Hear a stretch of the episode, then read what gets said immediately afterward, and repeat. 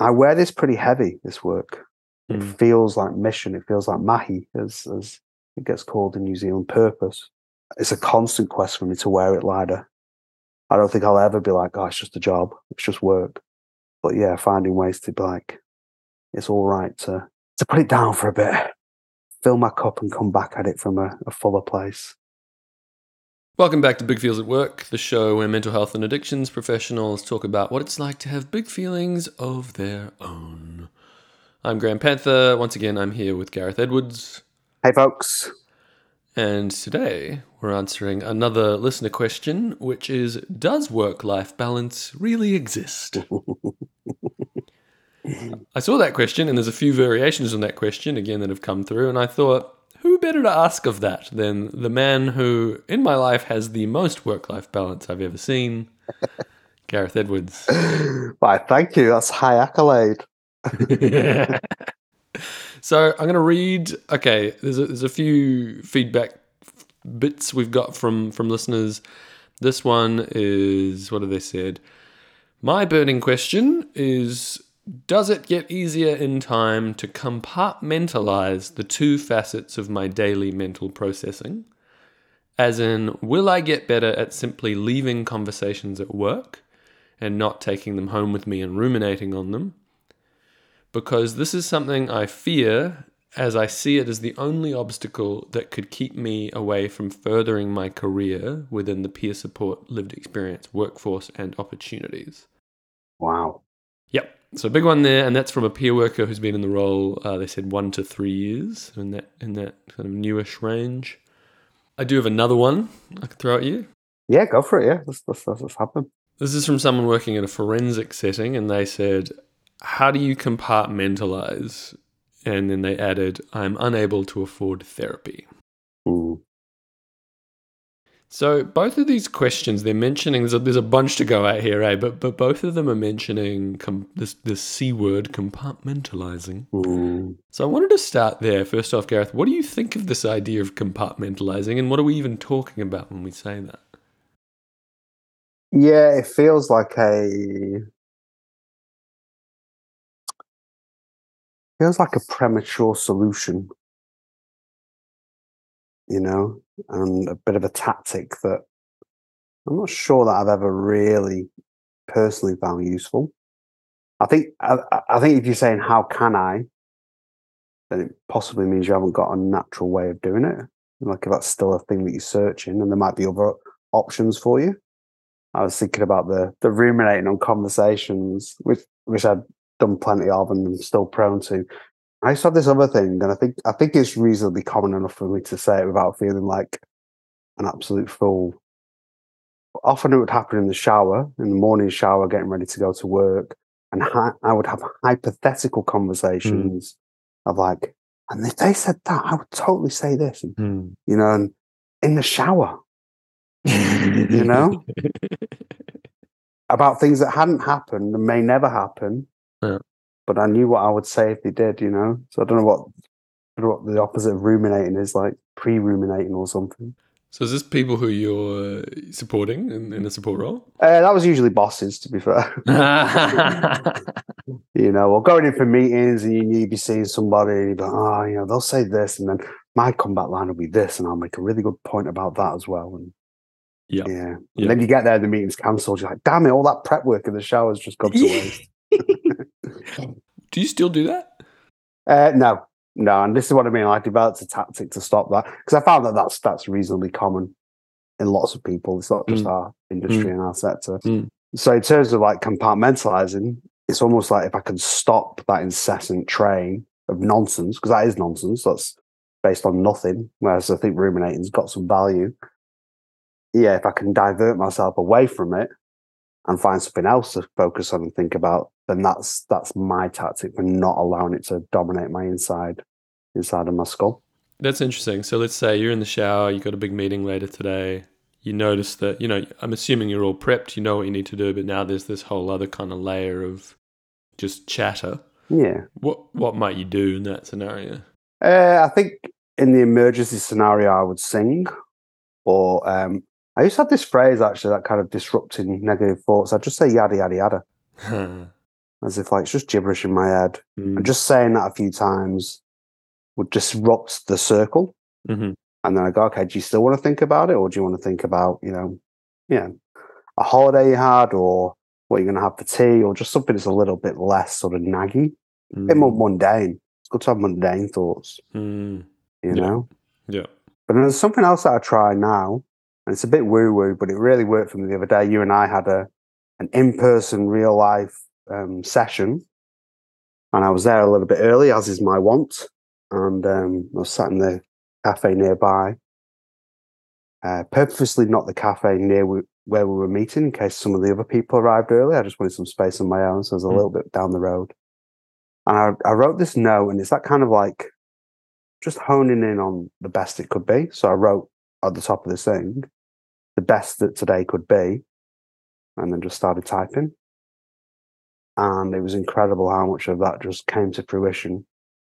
Whether I manifested that or was just tuned into that or had that strong intention. So rather than worrying about things going wrong or bad or problem solving, it's like, here's the best it could be two hours from now. And so I used that instead of ruminating or That's interesting. So, so it's like I'm going to be thinking about this anyway. Hmm. I remember you saying this to me once years ago. I was talking about oh, what could go wrong with some elaborate situation. You were like, "Well, if well, if we're daydreaming and telling stories, we may as well tell a nice one." And you were like, "What if this happened?" And I, Yeah. just- I found that quite funny and useful. So you say that sort of compartmentalizing is a kind of solution or a tactic or a premature solution. What do we think it's a solution to? What is the problem? Well, I do think there's legitimacy in what that person was talking about. Like it's it's totally it's totally acceptable to have stuff still going through your head at the end of the workday. Mm. And, you know, and especially when you do work that matters, Mm.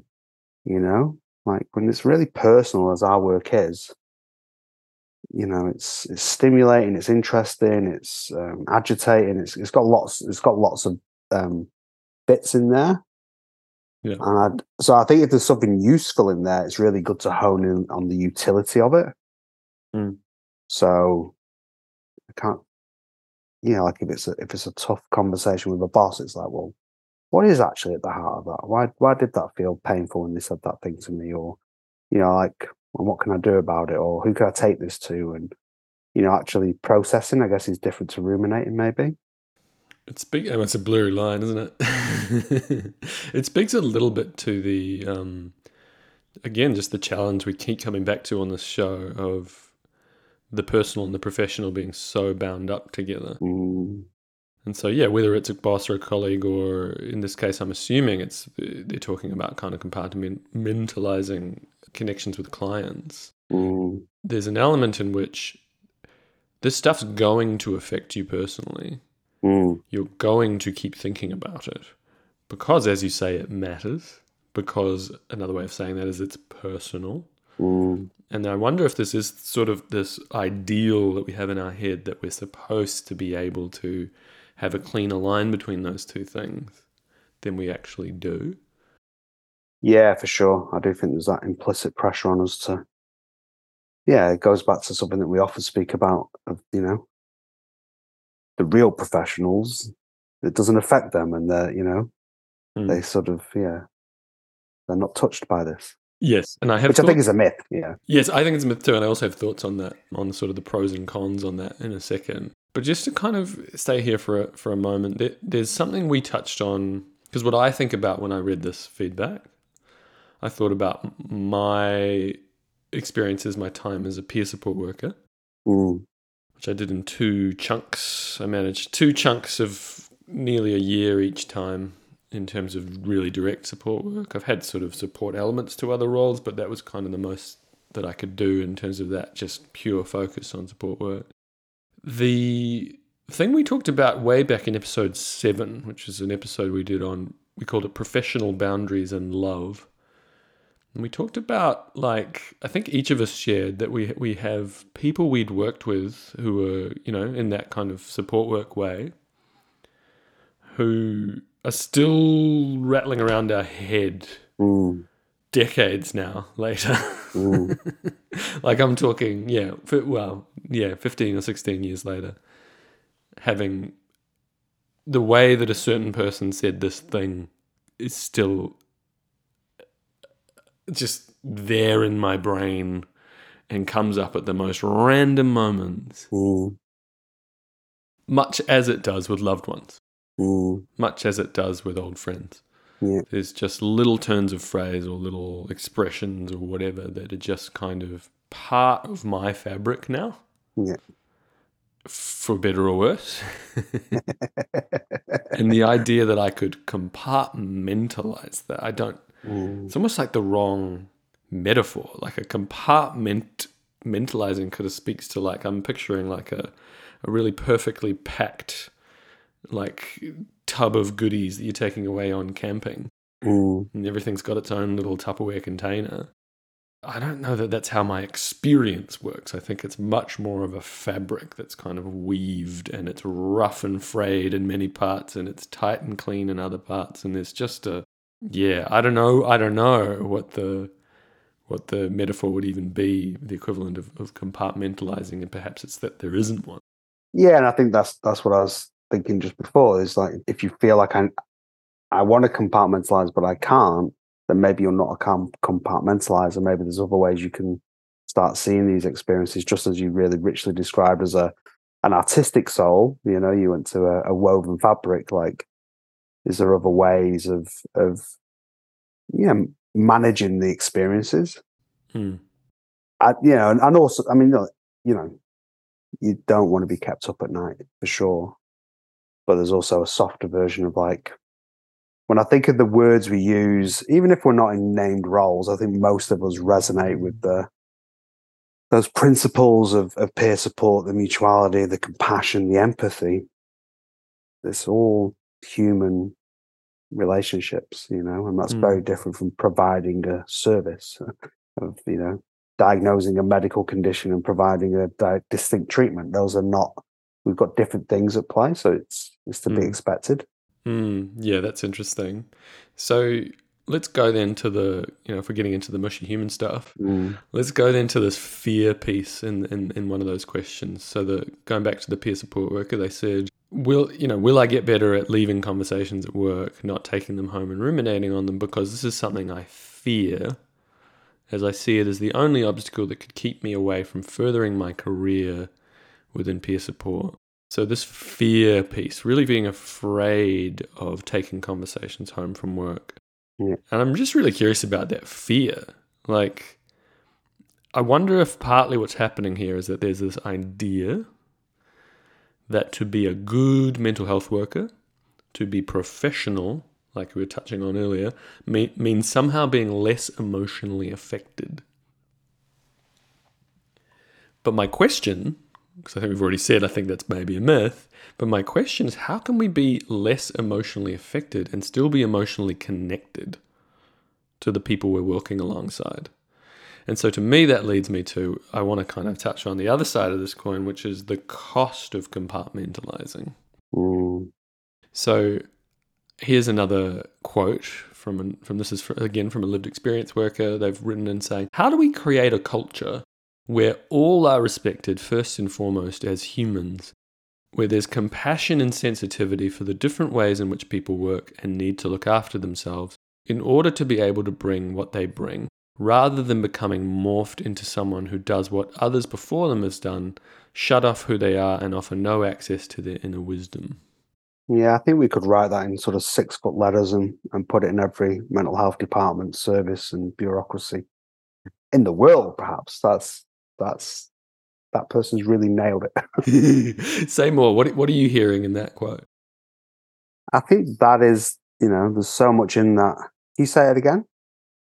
I'll go the the yeah the last bit, which is like essentially saying, how do we bring compassion and sensitivity for the different ways in which we all might work in this space, and the different things we're bringing, rather than becoming morphed into someone who does what others before them have done, shutting off who they are and offering no access to their inner wisdom. Yeah. Excellent. I love it. I think it's the question that a lot of us are trying to answer because what it speaks to to me is this real um, distinction between human services, which is what we used to be called, I think, back in the day, and this kind of more aloof scientific medico like approach to human experience Mm. which i don't think fits the experiences we call you know mental health addiction suicide. I don't think that approach really serves it. So that that that question really speaks to that. It's like actually what we want is a human response to a human experience and because it's human it's always going to be varied diverse horses for courses best fit is the best fit blah blah rather than we're going to end up with some procedural algorithm that will take us from a to z and that person will be better or cured or functional or whatever ghastly term we want to use yeah, and and I would say we can we can hold that tension without necessarily saying there's anything wrong with that kind of more process focus. Mm. We'll take whatever we can get, right? Like if we're in, if we're struggling, we'll take whatever whatever types of service are on offer. But the the sorts of things that a support worker of any stripe tends to be working in is that grey area. I think that's kind of what we're Yeah, and also the balance is out. Like, you know, first response is the process, and first and only response sometimes is the process. Hmm. So that should be part of the mix, but it shouldn't be the the dominant only option. Yes. So often in a support role, we're sitting in the, or uh, we're sitting in the messiness of it. Often with someone who's done all the process things, they're taking the meds, they're seeing the psychiatrist, and nothing's changing or things getting worse. And then here we are as two humans going, hmm. And big shout out to everybody who's in a process orientated service and finding that painful. Like, Yeah, for sure. I don't think that serves anybody really when it's the only option, you know? Yeah. Yeah. And certainly not saying that those people aren't taking the work home with them either. Yeah, exactly. yeah. Um, But so going with this kind of thing of of you know how do we how do we not shut off access to our inner wisdom? To me, what I'm hearing in that is, like I say, the cost of compartmentalizing. Mm, So if we really do try and be a good professional who has a bright red line between personal and professional, what are we losing? mm, What are we cutting off? This person's suggesting kind of we're cutting off a kind of access to our own inner, inner wisdom. And I guess we've said this before on the show, like to some extent, being affected, being upset, being hurt by the things we hear from our fellow humans who are really in the shit mm, and have often had some fucking awful things happen to them, being affected by that mm. past the workday, is that the trade off for being present and connected when we're walking alongside them? Can you have one without the other? Yeah, it's probably it's probably always going to be there, and you know, finding good ways to look after yourself in those situations is the you know, as, as one of the other respondents said, like, how do I do that? How do I? I think that's why the the, the I want to compartmentalize is like I feel if I could compartmentalize it'd be better, Mm. but and that might work for some people, absolutely, but it might also be, um, yeah, how how you how you design your own program so that you can be fully human in work, out of work, uh, but also get a good night's sleep and not be constantly thinking about work. Well, let's go there because I've got a question that I've marked for Gareth. So this is from another support worker. They also work as a researcher. They've said, How do you balance prioritizing your own well being while also continuing to passionately support other vulnerable people? Yeah, that that could be in six foot letters too. Maybe on the exit on the way out of the the office, like you know. Yeah. Yeah. And another question in the mix, and this is the title of our episode a social worker writing and saying, Does work life balance really exist? so yeah when you mentioned that that's that's what we're going to talk about today all day today i've been like we've just got it the wrong order let's make let's talk about a life work balance let's make make it that way around because i think a Mm. lot of us get into this trap of like if i can just construct my work and not just in mental health you know, i Mm. think this is endemic if i can make my work work then i can have a life Mm. and i've never found that to be the case Yep. you, you're solving the wrong bit first it's like what does my life need to be good and then where does work support my life Mm. And as soon as you like, even just that little, and it's trite and it's cliche, but for me, it's always worked. You know, um, and I think that's the starting point. Is is yeah, start with what your life needs, and then go backwards, like what work would support this. I really want to dig in on this with you. I'll give I'll give one quick example from my own life just recently first, which is I've been having a bit of uh, bit of a time working out the house that I live in with the housemates we've got. There's a constant negotiation of who's getting what rooms and how it all works for us. And the crisis of it is the bedroom I'm in, I'm in, I just can't sleep in. It's too loud. I'm a light sleeper. It's too hot. I can't sleep in the heat. Blah blah blah. And what I noticed is I keep we keep trying to work out the puzzle of well, who could have which room, how would it work, and I keep starting with well, where where's everyone's office going to be? Because everyone's working from home. and I keep starting with that. And then I'm like, and then where will we sleep? And it's like, hold on.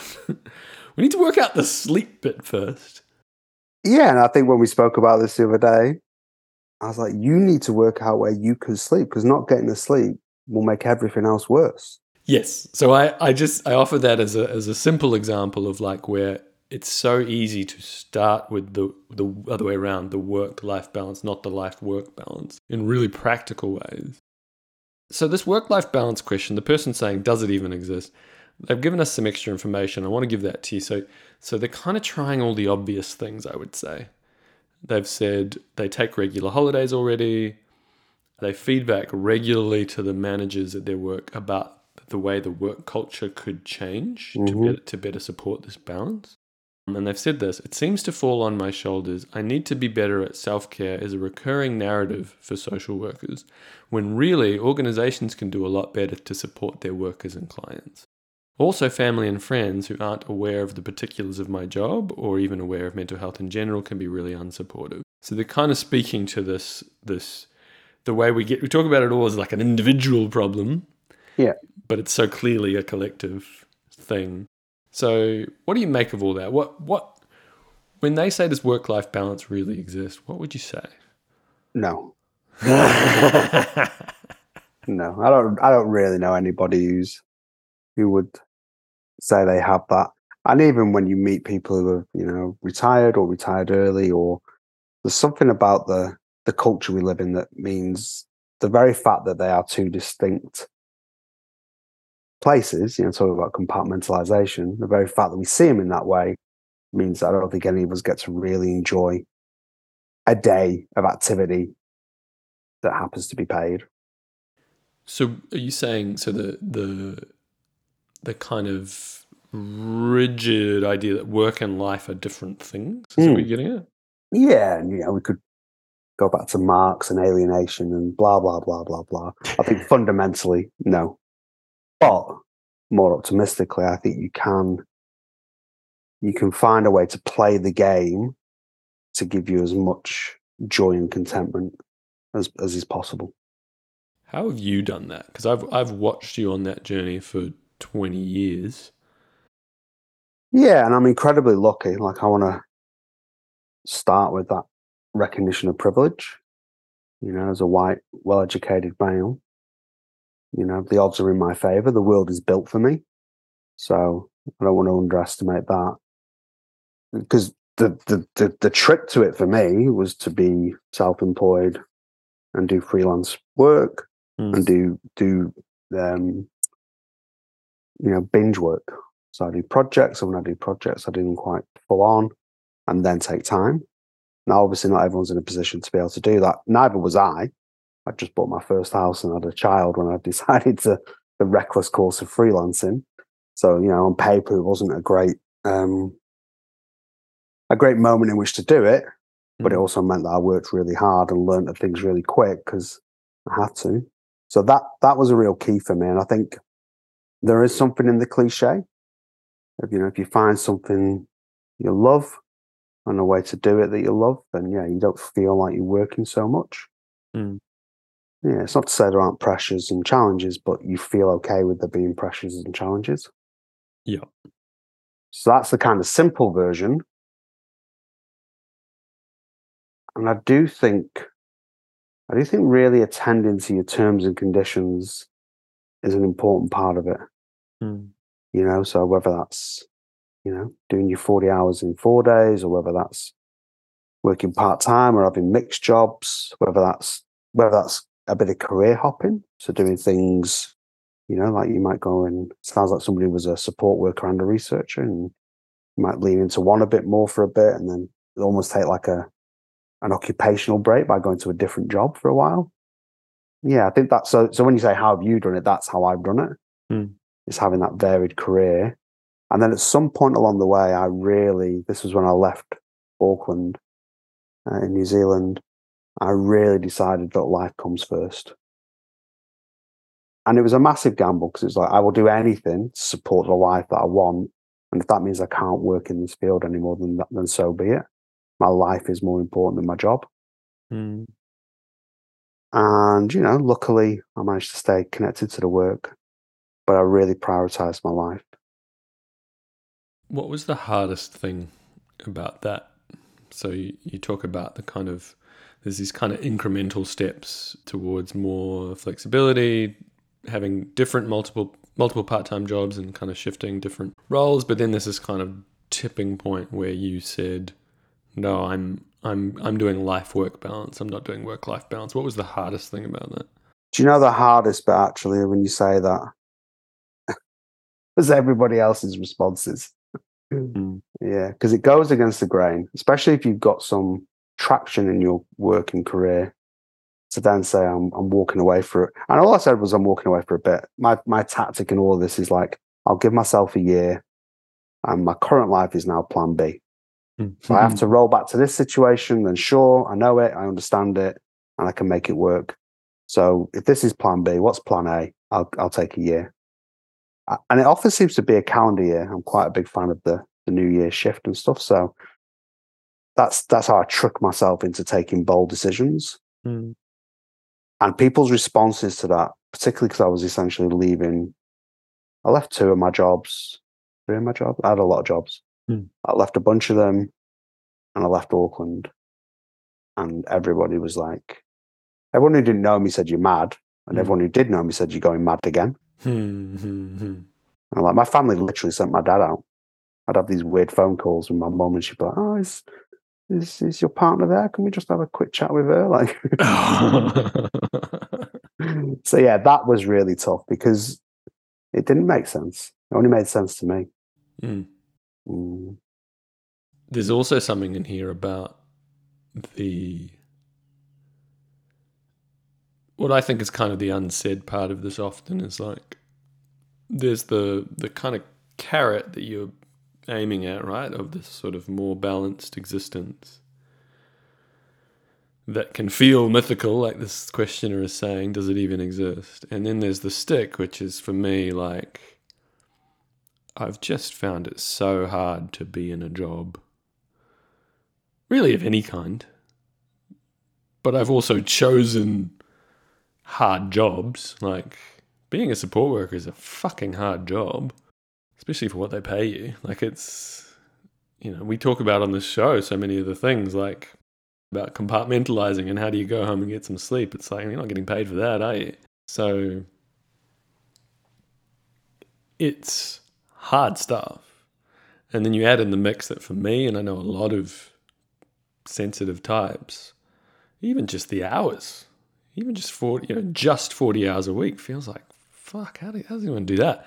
So there's, there's, there's all these layers there that are, are all, it's like, it's like the push factors of all this, right? Like the, I would describe it as desperation. Like when I've had jobs, I've had to have like in, even just in my own mind, a real clear sense of how long I'm going to be doing it for, and it's usually not very long. to know I can survive it. And then I've had a very similar path to you, largely paved by you, which is like, how do I get more into the kind of contract and, and consulting space, and then more recently with Big Feels Club, how do I how do I just go and make the thing, even if I'm not getting paid for it? Mm. so that I'm at least doing, I'm, I'm still doing the everyday work that pays the bills, but I'm at least doing the thing that's like, this is the one that's feeding my soul. That's a huge part of it. That like attending to your soul's requirements, I think, gets mixed up in the work life balance. Yeah. Because implicit in the work life balance, apart from the logistics of just getting through the day and getting through the week, there's also this kind of yearning. It's like, and one of the phrases I'm using for my current chapter of my life is, you know, I feel there's a life out there waiting for me, Mm. you know, and I've already got a life that I'm quite happy with, but I feel there's this new way of being. And that yearning, so you know, in terms of like creating work-life balance, is is giving space for the the thing. So when I when I left Auckland, the, the thing that was calling me is like, I have to I have to record an album. Mm. I've got songs, Mm. and I want one before I die. I want one in this lifetime. So these are the, you know, because once you're clear, then you can start attending to the logistics. And I do think that is really difficult. And I wanted to say, like, when you feel like you can't make those bold choices for your life, you can't do a life work balance because things are genuinely too hard. Mm. The only salvation I've found is in at least accepting that I have got those desires, Mm. like not fighting myself, you know. So, like, when I feel that yearning to to live a certain way or be a certain way, being really gentle with that, It's not going, "Oh, that never happened. You can't do that. Nobody gets to live by the beach," and all that kind of stuff. Mm. Being like, I'm the kind of person who wants that because not everybody does. Mm. It's a myth. Not everybody wants the same dream. So honoring your dreams and just being very grateful that you have one, even though it's painful if you can't live it. I'll throw a Garethism back at you. Mm. So something you've said to me before, which is there's there's a difference between making a decision and taking a decision. Mm. So you've you've talked before about how you can make a decision. You can know something needs to change. Mm. You can know this job isn't working for me as it currently stands. I need to change. I need to change jobs. I need to change the way I do it, and maybe be part time, whatever it is. Mm. But you, for whatever reason, can't take that decision yet, as in you can't actually do the thing. Yeah. And that can be years in the gap, right? Years between making and taking. Definitely, definitely. This this current this current phase I'm at, I've I've held for a long time, and yeah, essentially waiting for my my son to go to university. And he went to university, and suddenly it's like, oh, okay, all the things that I've been holding and, and nourishing, and you know, dreaming of, and having nice little thought exercises about, I'm I'm ready to do. And as always, it's not exactly how I thought it'd go. You know what I mean? Yeah, you don't you don't dream about the tough stuff. You only dream about the good stuff. Yeah. But at least I'm getting to do it. There's a part of me that's like, okay, you're doing your thing now, and yeah, you can wait a long time for that, and it's worth the wait. Hmm. Like if you can't take the decision, at least honor the decision you want to make, and yeah, be patient, be tuned into the things that can get you inch by inch closer to that. Hmm. Yeah, I'm feeling into that this idea of seasons recently. Mm, Because I think back to me when I first moved to Australia, it's 10 years ago now, and I took a job, mm, and it's the longest I'd stayed at in one role. I, I, ma- I managed a year and a half, mm, and I almost, like, it, it, it almost killed me. mm, And I look back at that and I was so desperate for change, but I didn't I didn't know how to change. I didn't know like I knew I wanted to work in more flexible ways and be self-employed. I had no idea how to do that in Melbourne because I didn't have the contacts. mm, And I was also just ground down by the job. So like you're ground down by the job and you know something needs to change, but bec- precisely because of the job, you don't have any energy to do anything differently for a long time. And I had other life stuff going al- along as well. I was going through a uh, yeah, relationship issues. Like there's just so much in that mix. And I look back on it now and I'm just filled with a real sense of compassion for that for that younger me mm, because he had made the decision that something needed to change, but he couldn't take it. mm, And as part of that, he couldn't really. He couldn't. what's the word? It's like. I couldn't let that be my truth. Mm. I kept trying to talk myself out of it. I kept going, no, if I just fucking work harder, I'll build up my stamina, become one of these people who can work four, five days a week. yeah, I won't be completely ruined. It won't be ruining my relationship. You know what I mean? It's just like this no, I'm not supposed to. I'm supposed to be a, a good professional person. Now I bought a suit. Yes. Um, it's, the, it's, the, it's the only answer in town. Work harder. yeah, right. You know, and I remember when we did some podcasting through the pandemic when people couldn't work. So I still want to work harder. And now I'm going to be a baker. Yeah, You know, like I'm going to learn about sourdough. so it is. It's it's it's a horrible. I think we'll look back on this period the way we look back on other civilizations. and Go, what was that about? what a weird thing to be doing with yourselves. But you know, we'll be long gone by then in this in this body anyway.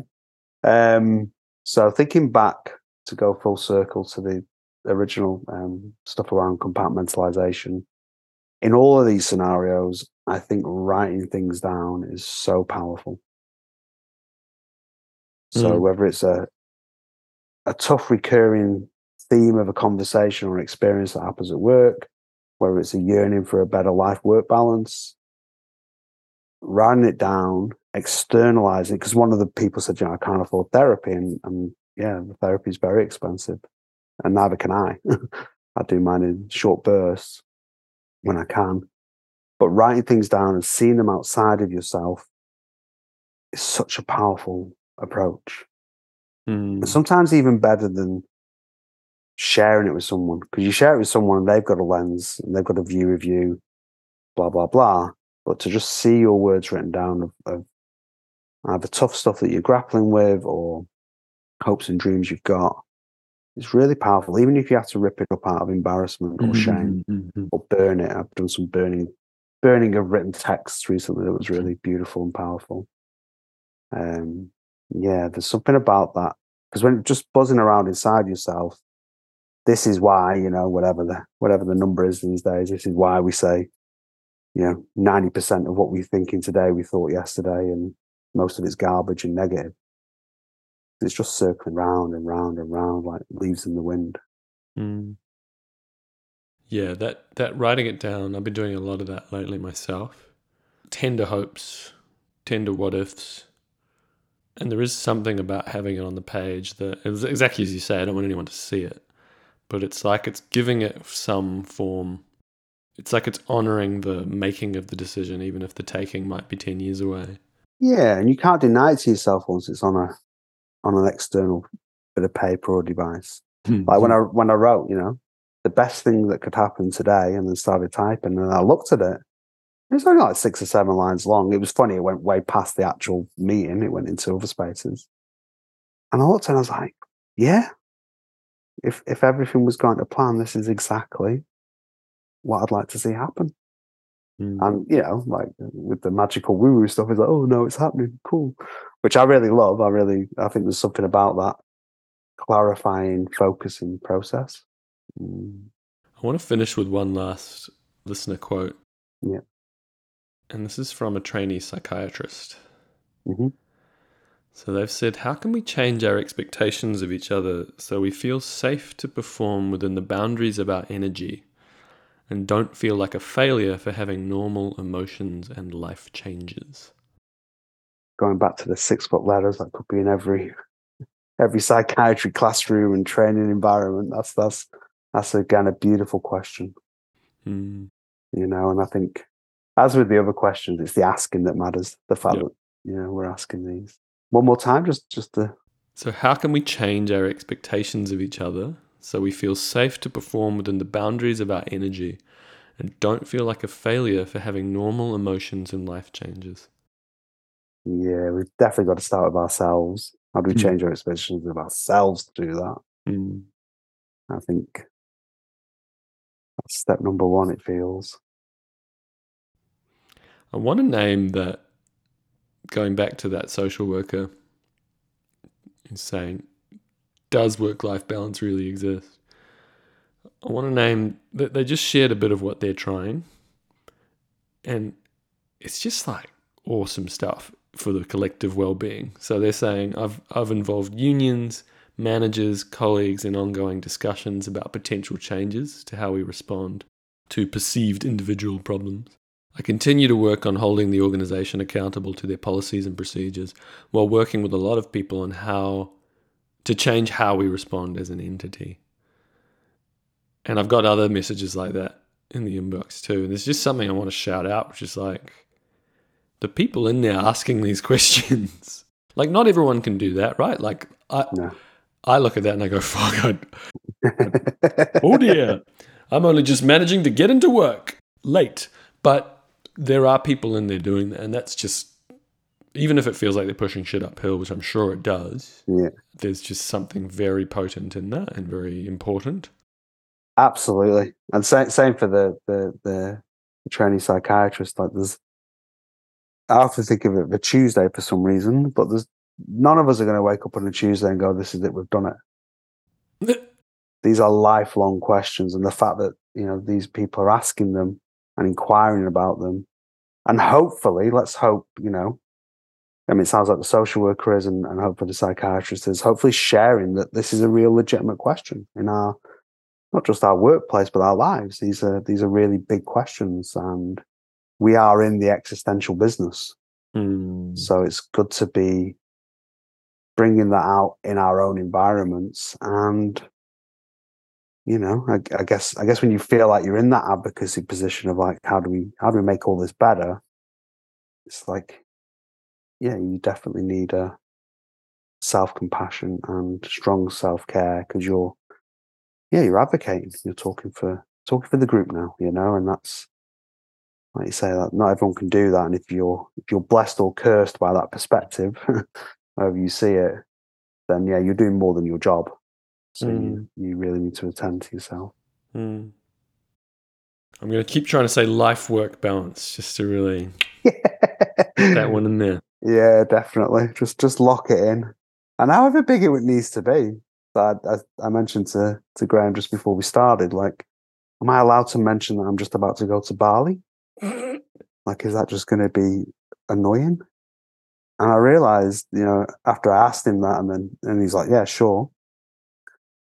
I was like, there is a part of me that feels I should work harder and stick at it, and you know, and feel ob- obligated to people that I'm working with right now, and all the rest of it. And then there's a part of me is like, I've always wanted to go to Bali, Mm. or you know, go to Southeast Asia in general. Like, yeah, I'm going. That's hmm. allowed hmm. other hmm. people in other worlds go to Bali, particularly as in Australia. Every second person I've mentioned to say, "Oh, I'm going," or "My cousin's going," or you know, like, sounds like there's a bit of an exodus at this time of year. So, yeah, I've, I think maybe like a lot of the listeners, and particularly those people that, you know, we just heard from. I wear this pretty heavy. This work. It Mm. feels like mission. It feels like mahi, as as it gets called in New Zealand. Purpose, Mm. vocation, whatever. Like, and it's a constant quest for me to wear it lighter. I don't think I'll ever be like, oh, it's just a job. It's just work. It's not the kind of work we do. But yeah, finding ways to be like, it's all right to to put it down for a bit. Fill fill my cup and come back at it from a, a fuller place. Yeah, mate. Even just I hear you breathing out as you say that. Mm. It is. It's we say it in every episode now. I think it's weird work. It's hard work. Mm. It's not really work. It's something else. Isn't it? Yeah, absolutely. You and I have quit multiple times. and here we are. Mm. My partner and I, she works in mental health too. We constantly fantasize like, what if we just start a whole other career? Something really simple. Well, I've heard mention of laundries. Yeah, can we go and work in a laundromat? No feelings. Uh, yeah, I think you'd still probably make it a really peer support advocacy laundromat. Like, you know, come in, put your washing, clean your washing, and then clean your soul as well with us. yeah.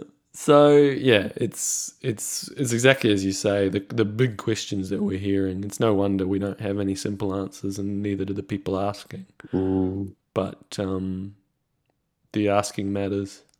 Oh, hugely, hugely. You know, whether you call it, you know, reflective practice or critical appraisal, whatever you want to call it, that is such an important part of our work. Mm. We're changing. like I know here in Victoria, we're really purposefully changing. The whole sector is it's never not been changing. It's never not been okay. So people are asking the right questions in the right way. Oh, hats off to you. Mm. Beautiful. All right. Thank you, Gareth.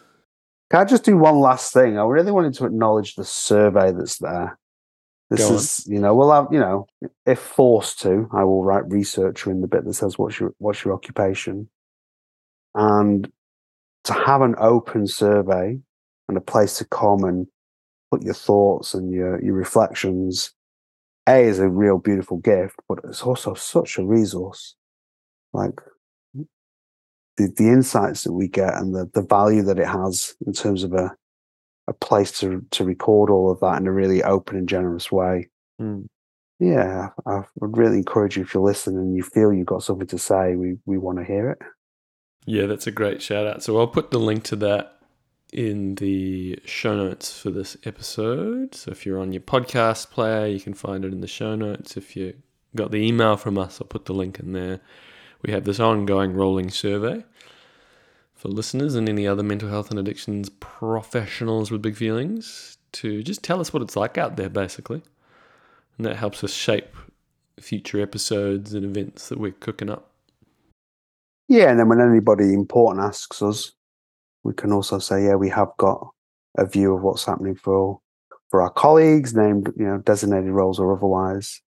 Yeah, I think I think it's it just feels really good that that's available in that ongoing open way. That's very different to all the research I've ever been in when it's like, you've got three weeks, tell us everything. And tell us in these weird scales that don't really make sense, and we're going to quantify it and numericalize it, and you'll never hear from us again. Goodbye. that's that's most research I've done. so, yeah. So thank you, Graham, for providing that. I think it's a real beautiful thing. Yeah, and thanks to everyone who's who's responded. Awesome. All right. Thank you, Gareth. Enjoy Bali, my friend. Thank you. Maybe you'll move there, and the next one we'll do from there. You know. well, if I write it down, we'll see. cool. Thanks. Okay. Cool.